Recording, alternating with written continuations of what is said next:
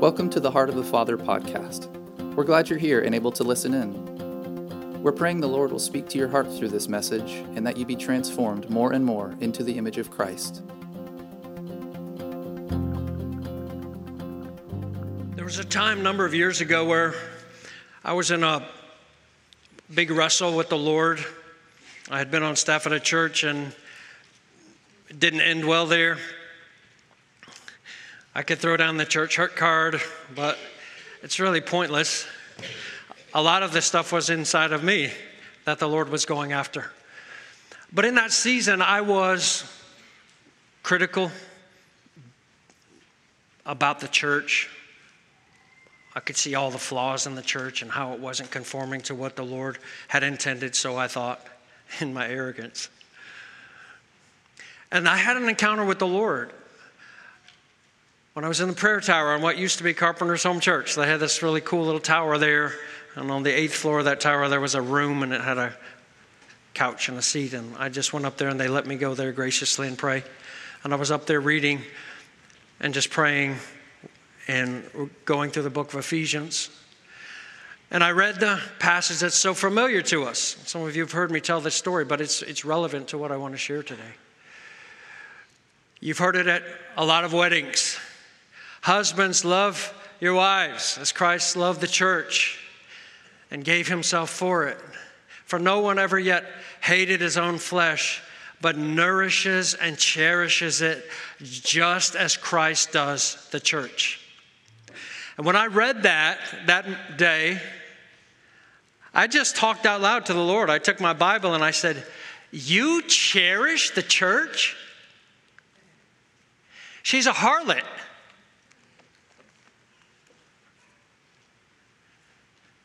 And the Holy Spirit spoke to me in one of those times where He just rocked me. And He said, Yes, I cherish my church. And if you ever are going to speak for me to her, you need to cherish her too. I was like, mm. it marked me. And I began to ask the Lord to change my heart because I could see that it was rooted in pride, that I thought that I knew the way that it should be, and I knew everything that was wrong. And I could point, every time when we get critical like that, it's rooted in our own pride because we think we're the authority somehow and we just got it all together and we know, and we usually don't have a stinking bit of experience, but we're going to tell everybody else how they should do it. We've never done anything ourselves, and that was my case.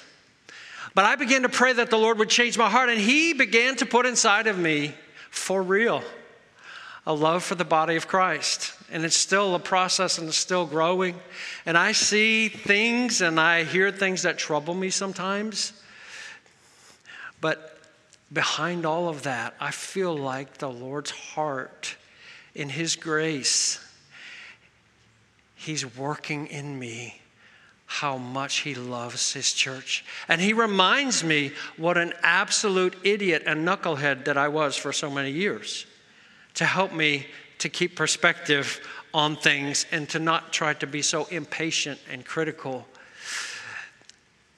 I say all that as introduction to what I want to speak about today because I am concerned, I am troubled about things in the church at large, especially in the camp that we run in, Charismatic Pentecostal Church, but really across the spectrum.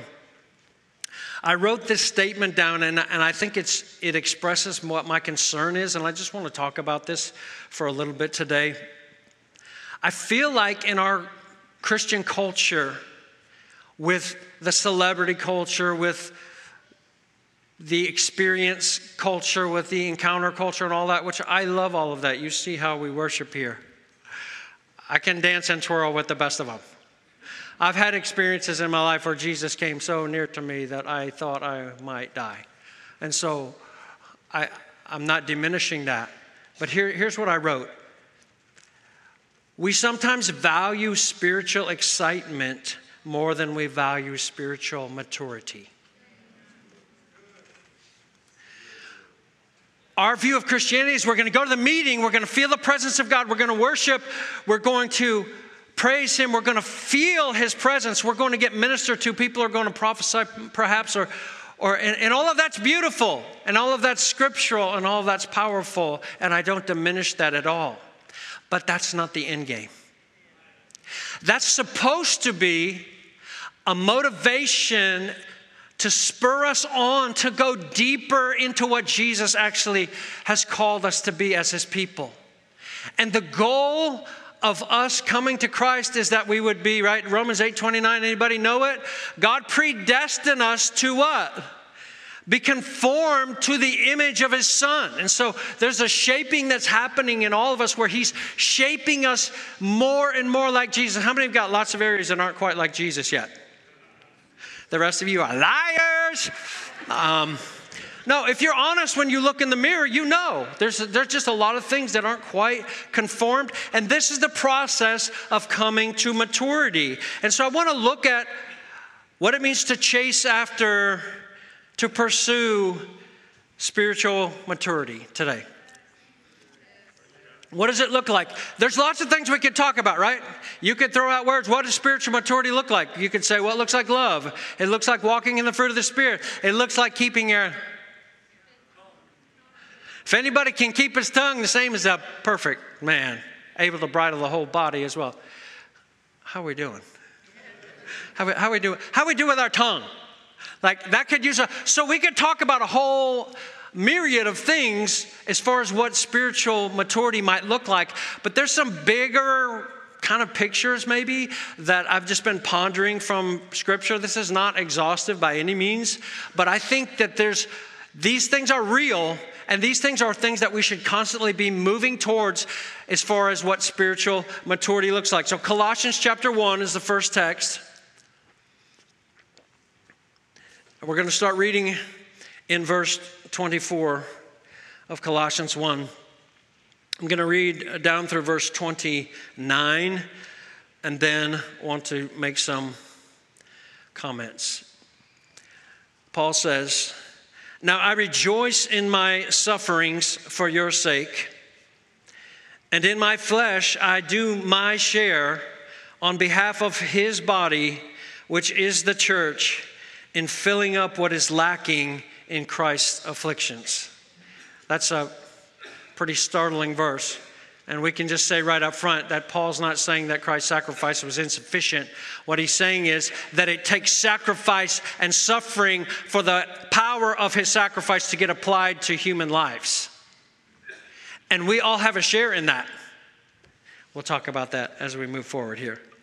Of this church, verse 25, I was made a minister, a servant, according to the stewardship from God bestowed on me for your benefit so that I might fully carry out the preaching of the Word of God. So, so notice what he's talking about here. He's going to reiterate that as we get down there.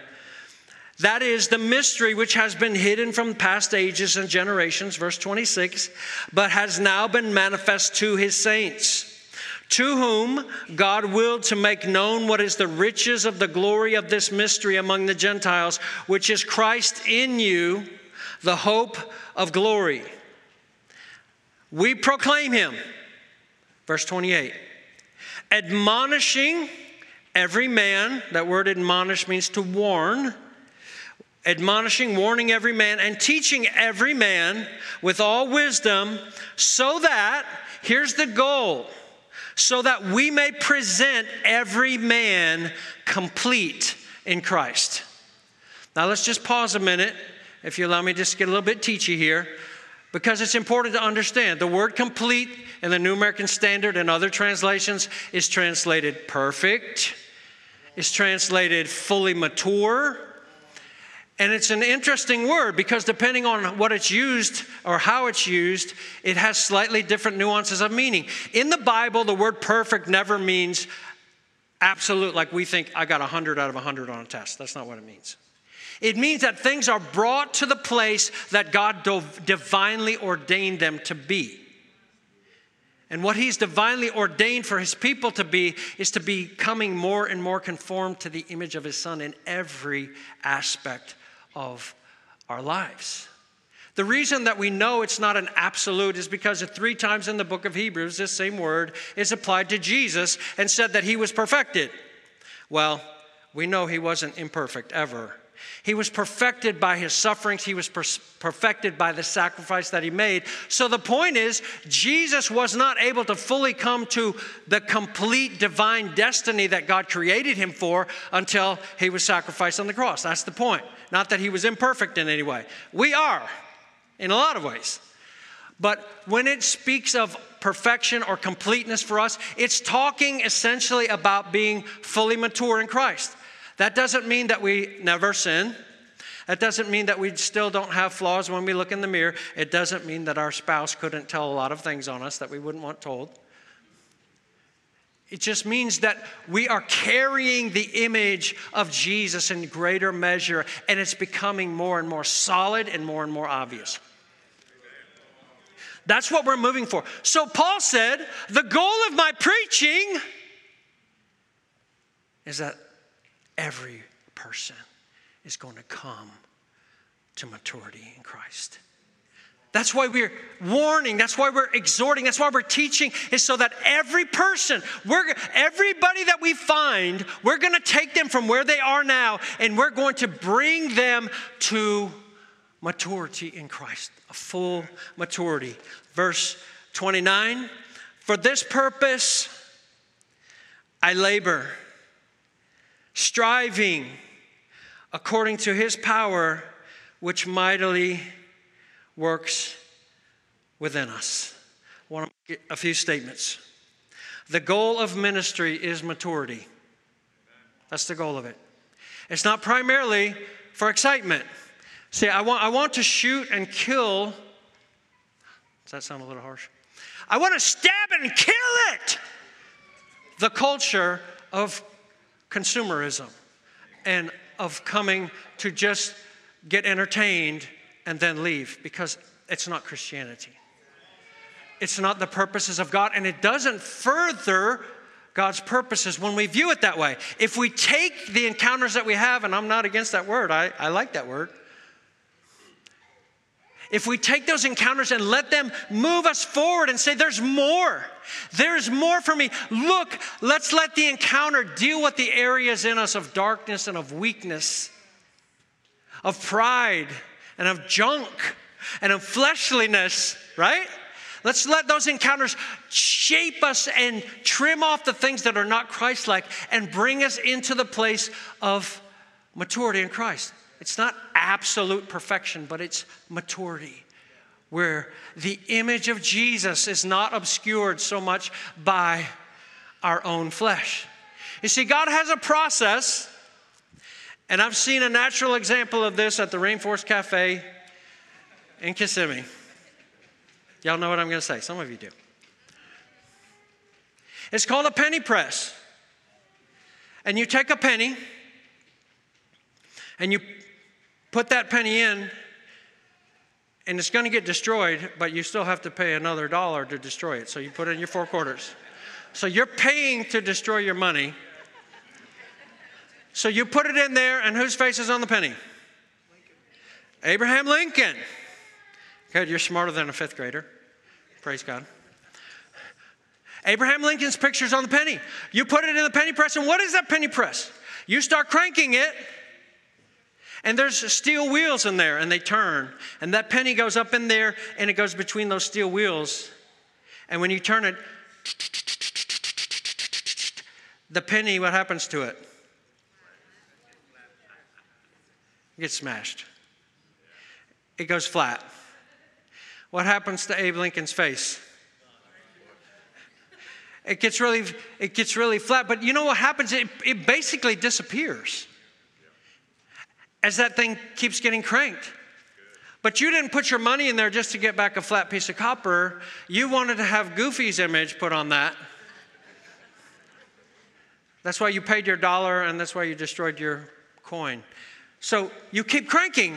And as you keep cranking, there's another wheel that has a die in it that stamps that piece of copper that's been smashed down flat and it stamps the image of Goofy on that coin, and then you get that thing and you keep cranking, cranking, and it finally comes out, and behold, you can barely see Lincoln. He's still there. Have you, have you guys ever done this?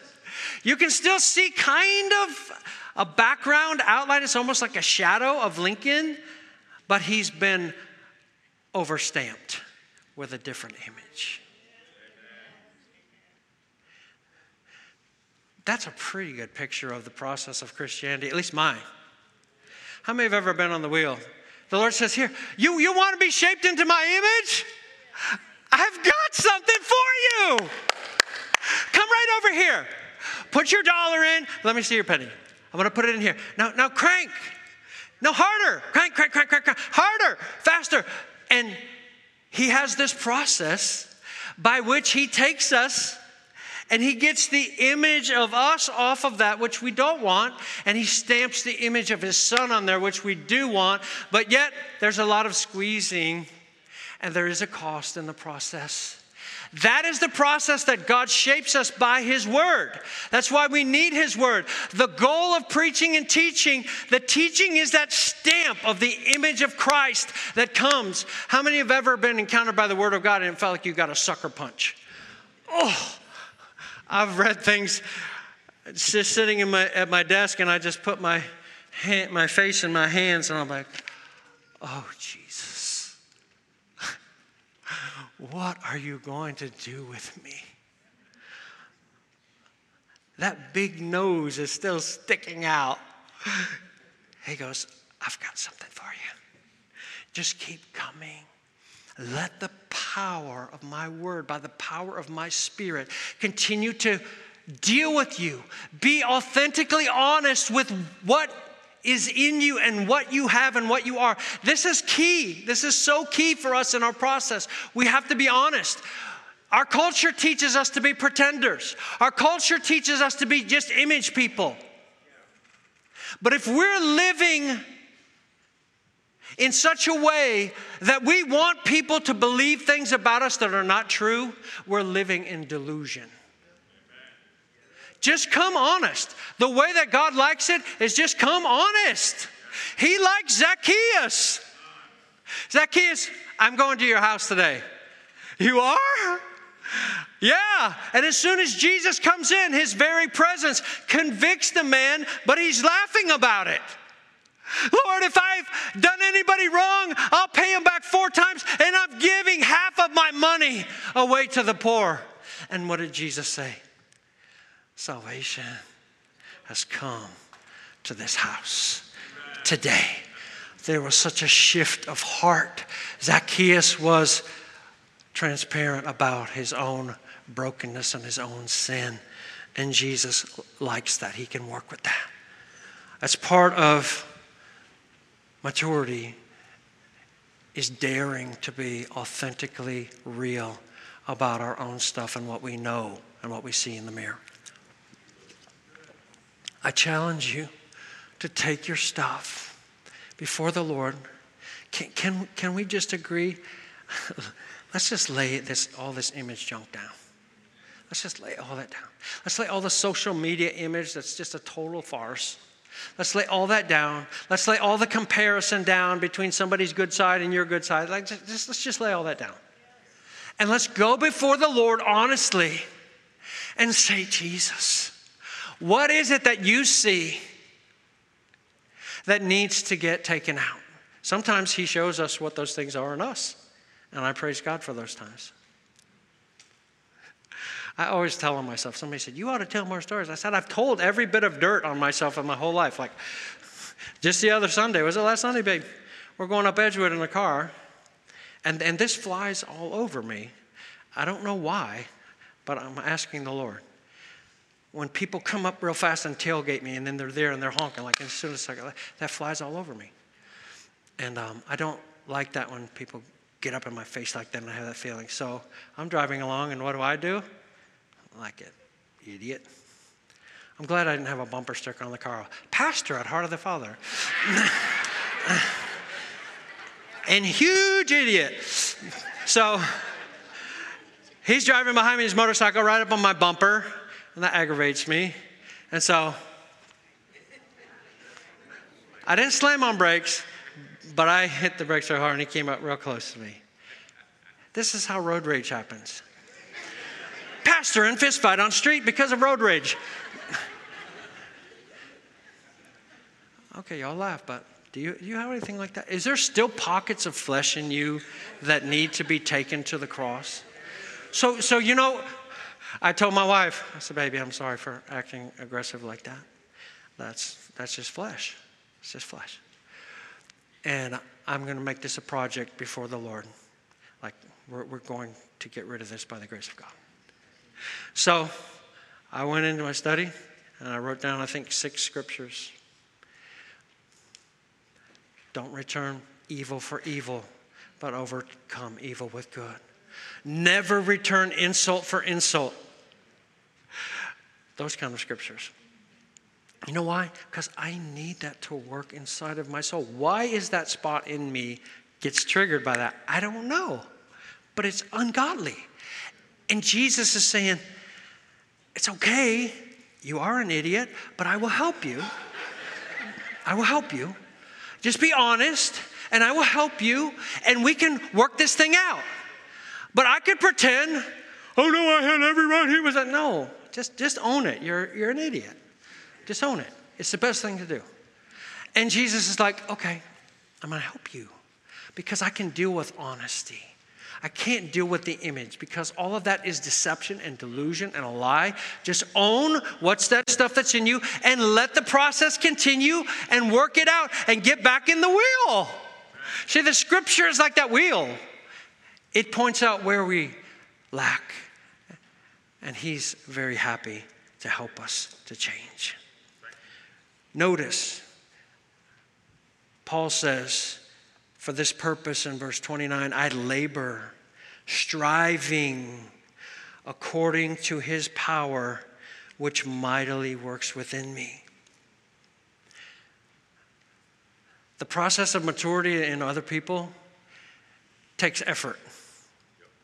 It's all by grace and it's all by the presence of God, but God's grace isn't magic. He requires us to partner with Him. Therefore, Paul uses this word striving, which the Greek word is agonizomai. Do you get any uh, idea what that means? Agonizomai. So it's agonizing, it's hard. It's a struggle. It's used for wrestling. It's really, sometimes it's really hard. That's part of the process of growing in maturity. Paul uses that word actually many times talking about his ministry. It's a struggle and it's hard, but God's grace is sufficient. So we need to own the athletic metaphor for wrestling. We need to own that. Let me read you out of 1 Timothy chapter 7. I'm sorry, chapter 4, verses 7 through 10, and then verse 15. 1 Timothy 4. Paul talking to his protege, his son in the Lord, Timothy, but have nothing to do with worldly fables fit only for old women. On the other hand, discipline yourself for the purpose of godliness. Discipline yourself for the purpose of godliness. What would that look like? Godliness, I would submit to you, is a synonym for Christlikeness is a synonym for spiritual maturity. So discipline yourself for the purpose of godliness. So that means there's a part that we play, right? It's all by grace, right? Can we all own that every good thing that's happened in us is come because God's worked it in us? Can we all own that? And a lot of things, when we didn't even try to get free from it, He freed us from it, like Brandon was talking about this morning. That's totally my story. All kinds of addictions and, and junk where He just broke them off of me but the more knowledge that we have, the more He requires our participation in the process. He goes, I've got abundant grace for you, but you're going to have to hook your wagon to it. And in, in doing that, that means there's going to be some effort on your part to get into my presence and to connect with me in my word, to connect with me in prayer, to do the things that the old timers used to call the means of grace. There's, those are connection points to God's grace in our life. How many don't like to hear about discipline? How many don't like to hear about struggle? How many don't like to hear about struggle? I, I, I get it. We don't like to hear about that. But this is real and it's part of our own journey in our sanctification. So, verse 7 have nothing to do with worldly fables. On the other hand, discipline yourself for the purpose of godliness, for bodily discipline is only of little profit. Sorry, Matt. But godliness is profitable for all things, since it holds a promise for the present life and also for the one to come. It's a trustworthy statement deserving full acceptance. For it is, notice, it is for this that we labor and strive because we have fixed our hope on the living God, who is the Savior of all men, especially of believers. Prescribe and teach these things. Let no one look down on your youthfulness, but rather in your speech, conduct, love, faith, and purity, show yourself an example of those who believe. And then look down at verse 15. Take pains with these things, be absorbed in them, so that your progress may be evident to all. So, question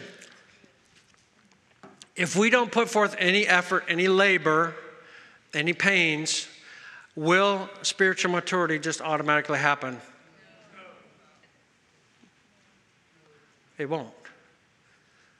If the goal that we're shooting for is to be mature in Christ, then it's going to take some effort to connect with His grace. Would, would you all agree with that? Okay. I'm going back to Colossians chapter 1. And I want to talk about and just point out to you some pictures of characteristics of those who are spiritually mature. These are convicting to me. I don't look in the mirror and go, oh, you're a spiritual giant. Oh, you're so spiritually mature. I don't do that because I know myself. I see my lack. We all see our lack. Here's, here's, here's goals to shoot for on the target. What, what are some characteristics of spiritual maturity? I want to go back to verse 24 of Colossians 1. I rejoice in my sufferings for your sake, and in my flesh I do my share on behalf of your body, which is the church, and filling up what is lacking in Christ's afflictions. And then in verse 29, for this purpose I also labor, striving according to his power, which works mightily within me. So, the first characteristic that I want to bring out as far as what spiritual maturity looks like is that spiritually mature people are burden bearers. We sacrifice for the sake of other people.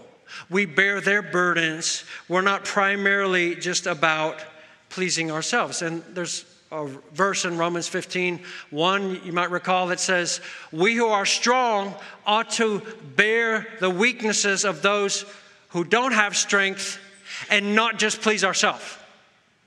That's what we're supposed to do. We're supposed to bear the burdens. Galatians 6, verse 2 says, Bear one another's burdens and so fulfill the law of Christ. And so, those who are mature are the ones who bear the burdens of other members of the body who are weak, who are suffering, who are struggling to come along. We help to bear their burdens.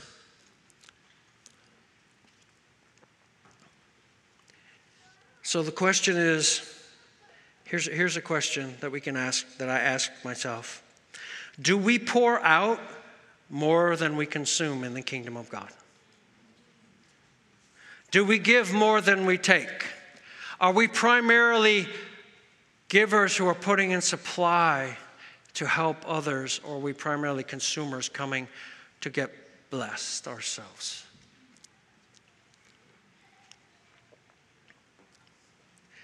Philippians chapter 3. I'm going to point out a few other characteristics that I think exemplify spiritual maturity. Philippians 3, this passage is amazing to me, has rocked me so many times in my life. I'm not going to read through the whole thing, I want to, but I'm, I'm going to start at verse 10. That I may know him I, I, marvel at this every time I read it when somebody of the stature of the Apostle Paul, who had been to the third heaven, heard things uttered to him that it was unlawful for him to say, started churches all over Europe and Asia, raised the dead, healed the sick, started churches everywhere, led them, nurtured them, was persecuted probably more than anybody um, possibly ever in, in the history of the church as far as his whole lifespan. His resume is, is incredible. For him to say at the end of his life, three years before he was martyred, I just want to know you. Jesus, I, I just want to know you, is an incredible statement. And so I'm, I'm really slow to say, I know the Lord. I, I know parts, I know pieces. I've had some insights. But can I tell you, it's the unsearchable riches of Christ. There is no bottom. You can know all the doctrines, you can hear, you can hang around, you can hear sermons by the thousands. You can go to YouTube and hear it spit at you all day long and all night long. But knowing Christ is an experience of Him that actually shapes and controls us. That's what Paul demonstrated. It's like the ultimate addiction. I don't I say that reverently in a holy way. Because it controls our life. I remember going to the house of a lady one time with another brother. We went there. She was a heroin addict. She lost her family. All she did was shoot up when she could get the money, would sell herself to get the money to, to shoot up. Lost her husband, lost her kids. I knew their whole family. And when we came in there, she said, Do, do you know what my day looks like? She goes, When I wake up in the morning, all I think about is that white powder and how I can get it. That's all I think about. And after I get some and after I shoot up, I'm immediately thinking about, oh no, what am I going to do to get my next fix? And then I do what I have to do and I get the next one. I shoot up and I say to myself, what am I going to do tonight? I, have got to have more of that. What, how am I going to get it? She said, This is my life every day. And I was like, Oh, wow. That's a powerful addiction.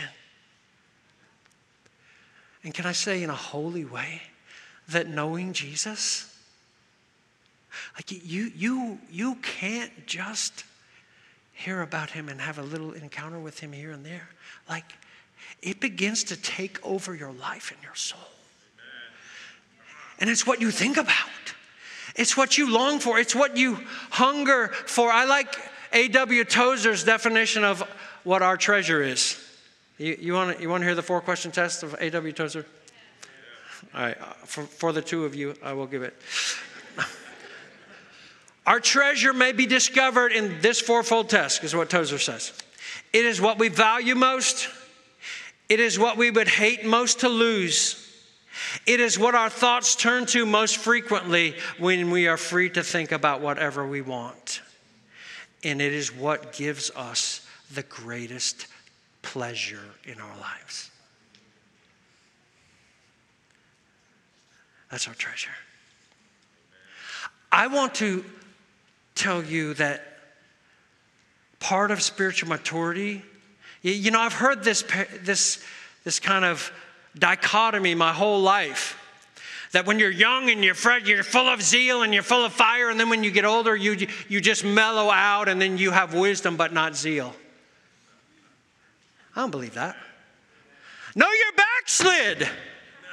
No, you haven't seen the face of the Son of God recently. No, it's all become an intellectual thing. It's not the passion of the living Son of God. Is that okay?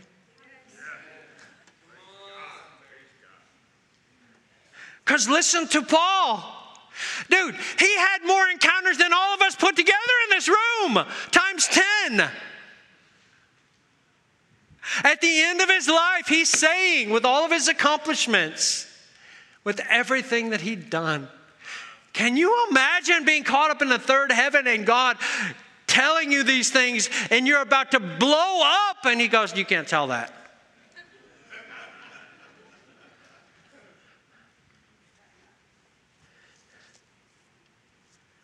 I've got to know him.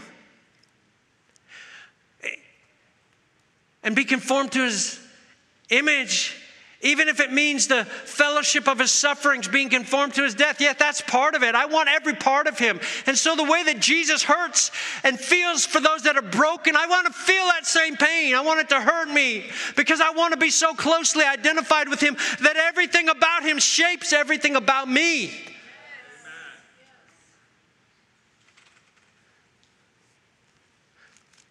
No, he knew the scripture. He was a Pharisee.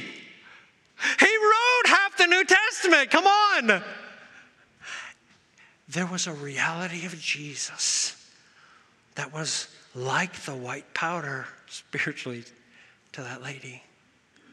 It's like, I can't live with the little bit of knowledge that I have of Jesus. It's not okay. Verse 12, not that I've already obtained it have already become perfect. There's that same word for tour in Colossians 1. But I press on so that I may lay hold of that for which I was also laid hold of by Christ Jesus. There's something that Jesus, when he snatched us to himself, and my story is kind of like yours, Brandon. Like, I was just an idiot going around chasing the flesh and my own pleasure and my own lust and all of the kinds of stuff that fools do. And Jesus just said, You're mine. Had no idea what was going on. Never heard the gospel. Never went to church in any meaningful way. Didn't know anything. He said, You're mine. And he began to change me and to reveal himself to me. And things on the inside began to shift. Praise God. But he took hold of me with a purpose in mind, just like he did for you.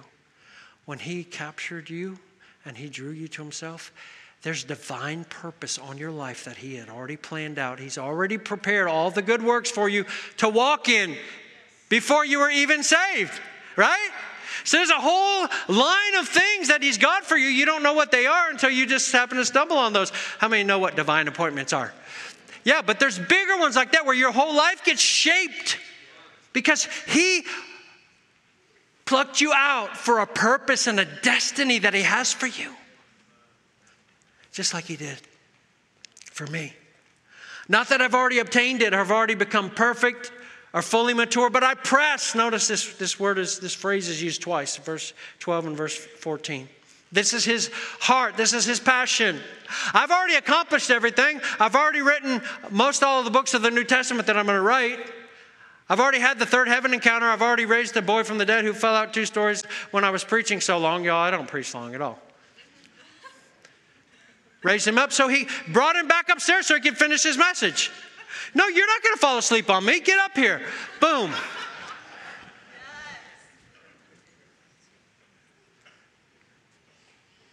I press so that I may lay hold of that for which I was also laid hold by Christ Jesus. His purposes in me have to be fulfilled. This isn't about me. This isn't about you. Can I tell you that your Christianity is not about you? It's about someone much greater than you. And the sooner that we get that realization that it's really about Him, it's about His purposes for us, it's about what He wants to do in us and to us and through us, and how He wants to shine through us His character and His life. He wants us to be like light bulbs that He holds on to, and we just glow. People go, What's that glow? Well, it's not me. I'm just a stinking light bulb. It's the hand that's holding me.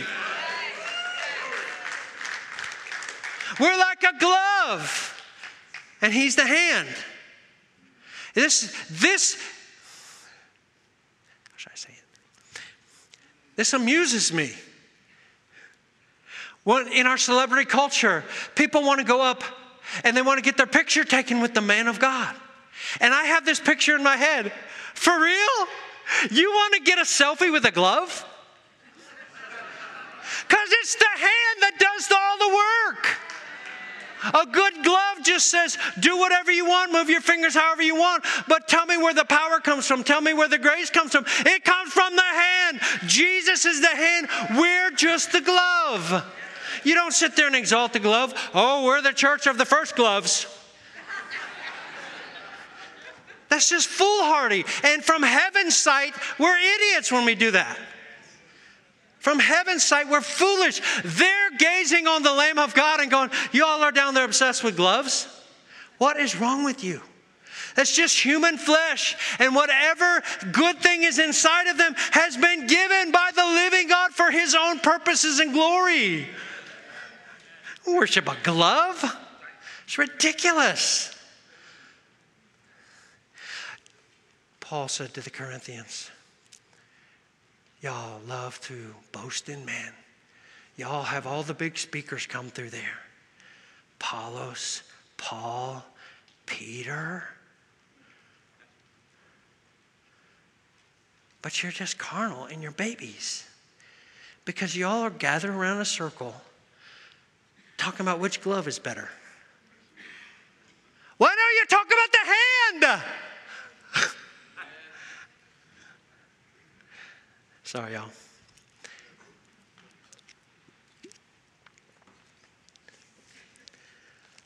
I press that I may lay hold of that for which I was laid hold of by Christ Jesus. Brethren, I do not regard myself as having laid hold of it yet, but one thing I do, forgetting what lies behind and reaching forward to what lies ahead. I have a lot of things in my life and even in my Christian life that if I sat and pondered on them, I would regret them and I feel embarrassed by. I've already repented of them. I know He's already forgiven me of them, and I'm going to learn from them, but I'm not going to get stuck back there. I'm not going to get stuck back there. I'm not going to get stuck in all the good things. I'm not going to get stuck when people go, Oh, you're so awesome. And I go, Compared to what?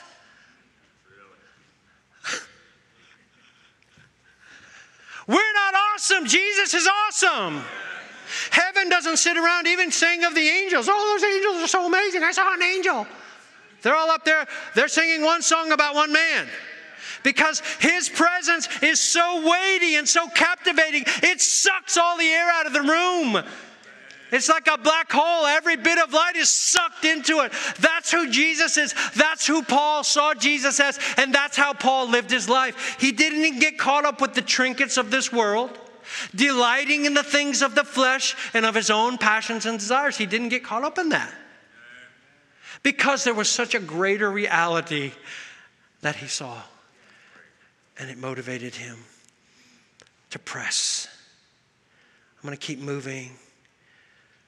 Verse 14 I press on toward the goal for the prize of the upward call of God in Christ Jesus. Notice verse 15. Let us therefore, as many as are perfect. It's the same Greek word as complete, as mature. It's the same word. Let as many of us as are mature believers, this is how you tell whether you're mature or not. You actually have a divine obsession with the person of Jesus and you keep pressing and letting go of everything else that's a distraction and pressing with all your heart and soul towards Him. That's part of what maturity is. Let as many of us as are mature have this attitude. And if anything different, you have a different attitude, God will reveal that also. So here's, here's two more attributes of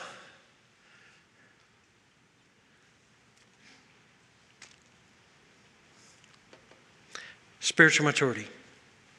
Second one, we're relentless pursuers of Jesus.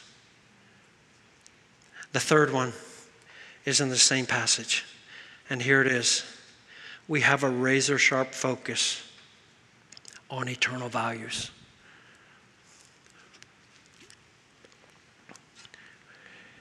We're easily enamored by the toys in this life. And they're all going to burn. Every one of them. Even in my life, I see all the IT stuff. I've been through all the series of phones. Some of you younger ones, you just have iPhones. Like, you don't know what it was like. my first phone was a mobile phone, mobile to mobile, because the regular cell phone, and it was like this big, like a suitcase. I was thinking, put it in my truck and I had to make space for it on the seat. It was so big, it weighed like 30 pounds. And you have to call uh, this mobile to mobile, is this, is this a mobile to mobile operator? Yeah, can you connect me to this number? It really was like that.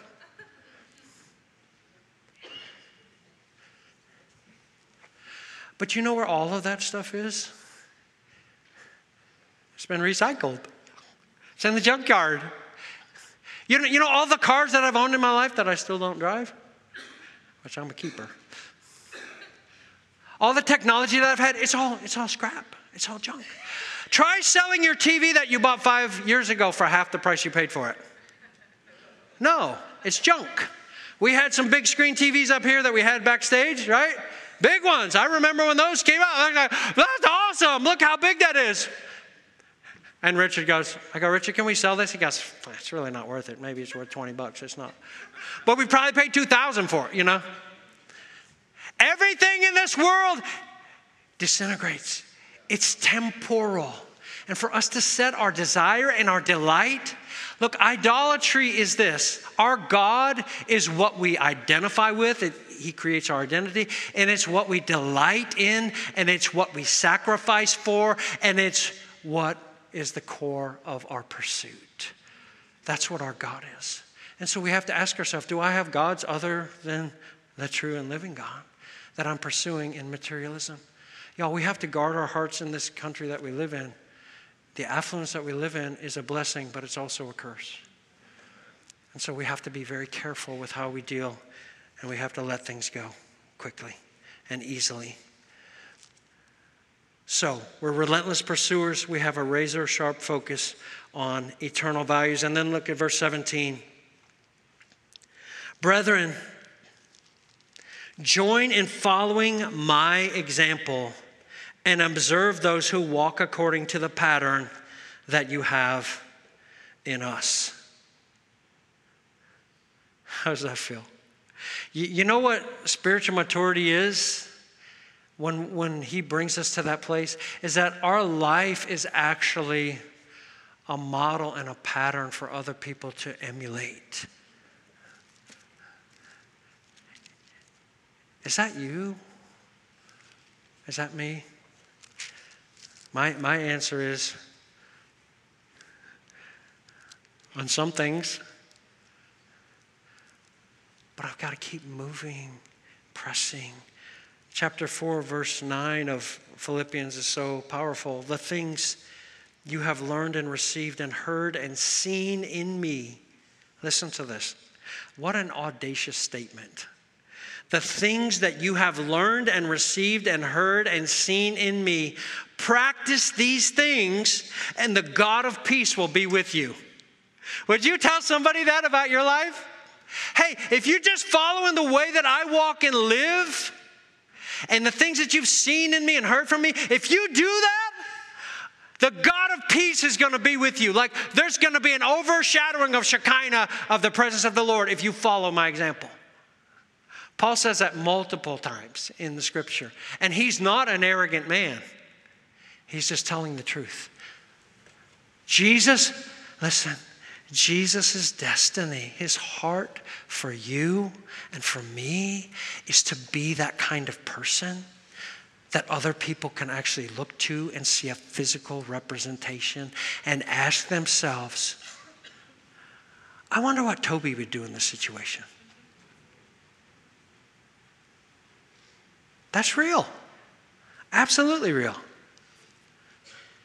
He wants us to come to that place. And so we have to renounce the hidden things that lurk in darkness. Like all, every trinket that we hold on of this world and of the flesh is just an anchor in our process of moving forward into maturity in Christ. Everything else that we hold on to, everything else that we delight in, everything else that becomes part of our identity, we have to release that in order to press towards the mark of the high calling of God in Christ Jesus. And I want to close with Hebrews chapter 5. Y'all still doing okay? Like it's only it's only 7 minutes after 12. Is everybody okay? Think about the striving, think about the suffering. Okay, this isn't this isn't hard. I want to I want to bring this out because this is so important. Here's the thing that keeps us from moving forward in maturity. The Word of God is, is the fuel that changes us and that conforms us to His image. And what we do with the Word, like we said in Colossians 1, determines on whether we become mature or not. If we just become hearers and we don't internalize, get marked by that Word, and it shape and change the way that we behave, we're not only hypocrites, but we're actually hindering the whole process and we short circuit the process of maturity. So I'm going to read these three verses make a few comments and put out a couple of really weighty quotes because I want somebody else to say what I really want to say, but I want them to take the heat for it. So, Hebrews 5, verse 12 For though by this time you ought to be teachers, you have need again for someone to teach you the elementary principles of the oracles of God, and you've come to need milk and not solid food. So, what's he saying? You've been walking with Jesus long enough, you should be mature at this time and you should be able to be that kind of example where you can actually instruct others and they can look at your life to get guidance. You should be there, but you're not. You're still, we still have to part the gray whiskers to get the bottle in. For everyone who partakes only of milk is not accustomed to the word of righteousness. See, he's talking about the word of righteousness. He's talking about the word. For he is an infant. But solid food is for the mature. Now, catch this in verse 14. There's just a profound truth here. Profound. Solid food is for the mature who, because of practice, have their senses trained to discern good and evil. This is so profound. Because of practice and discernment, they learned what's worthless, what is evil, and what is actually good. I want to read you a quote from John Piper, and then I want to read you one from a New Testament, leading New Testament scholar about that passage. Hebrews 5:14. What this verse is saying is that if you want to become mature and understand and appreciate the more solid teachings of the word, then there must be a transformation of your spiritual mind and senses so that you can discern between good and evil. Grasping the things of God is not first an intellectual challenge, but a moral one. The startling truth is that if you stumble over understanding the truths of Scripture, it may be because you watch questionable entertainment, or because you still use some shady business practices, or because you love money and spend too much and give too little. The pathway to maturity and to solid biblical food is not first becoming an intelligent person, but becoming an obedient person. What you do with alcohol and sex and money and leisure and food and computers and the way you treat other people has more to do with your capacity for spiritual maturity than where you go to school and what books you read.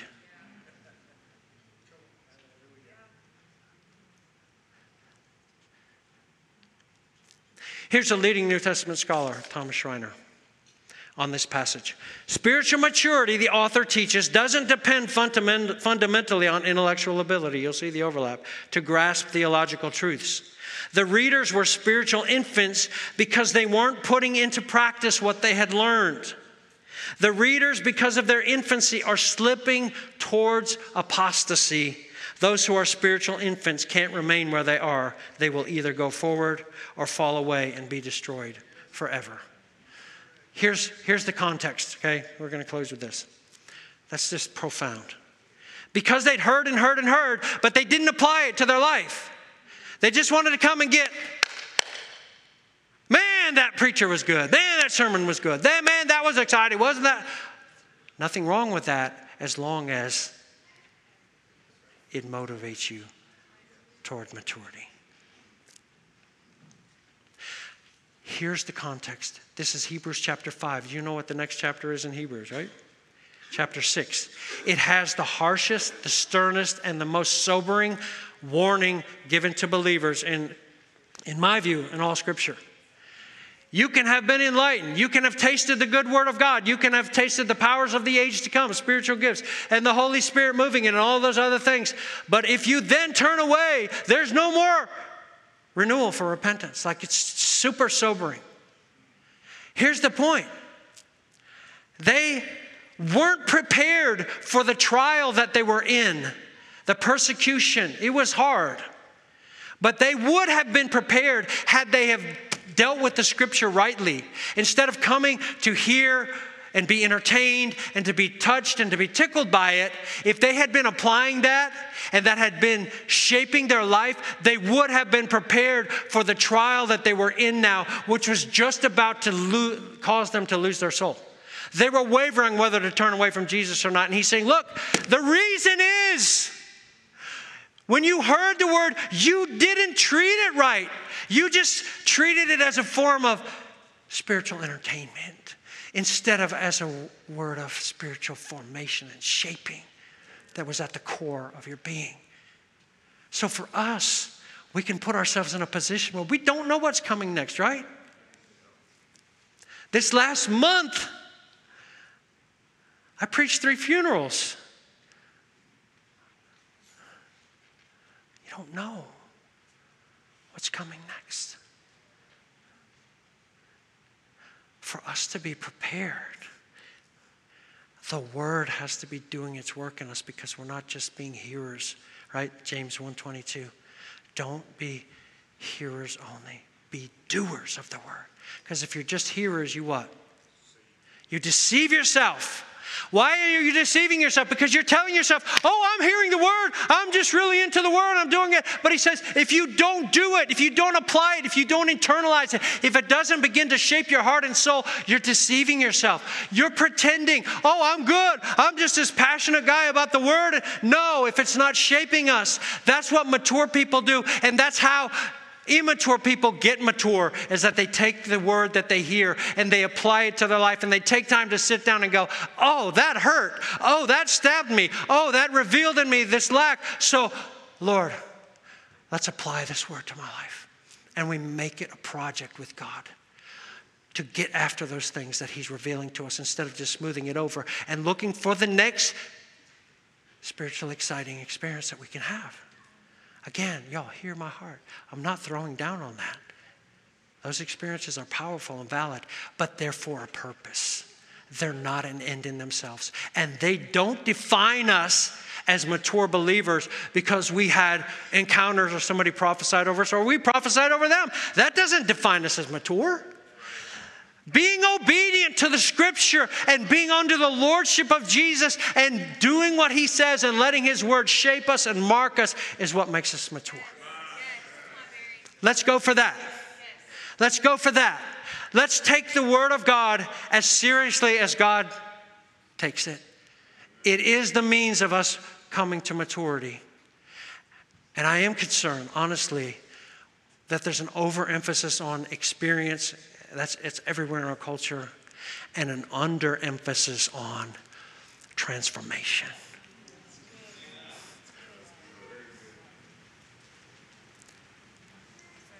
Let's push on. Let's press on. Let's be mature believers. Bow your heads with me. We're going to pray together. Father, thank you for your holy word and for your Holy Spirit. Lord, I pray that out of this place, I include myself in this prayer. I want to be a mature man of God who walks before you, all in, all my chips in, holding nothing back, nothing in a secret hidden pocket, everything on the table. I want to walk with you like that. Would you help us as your people to deal rightly with your word? To press towards the mark of the high calling of God in Christ. You've called us to be fully mature people in you. Lord, some of us have been walking with you for so long and there's still a lot of gaps. I pray that you would help us by your grace to make up those gaps and that you would teach us not to be hearers only, not to be those who are seeking after a spiritual, stimulating experience only but that we would be moving as disciples into maturity to where you can count on us. And the things that you've done inside of us are so solid that come whatever may, it's not going to knock us off of our feet. We're going to keep walking and keep trusting and keep looking with our focus on you. Let it be so, Lord. Make us into mature men and women of God in this place, that we will be reliable for you and that you would use us and the transformation that you've done in us to transform those around us.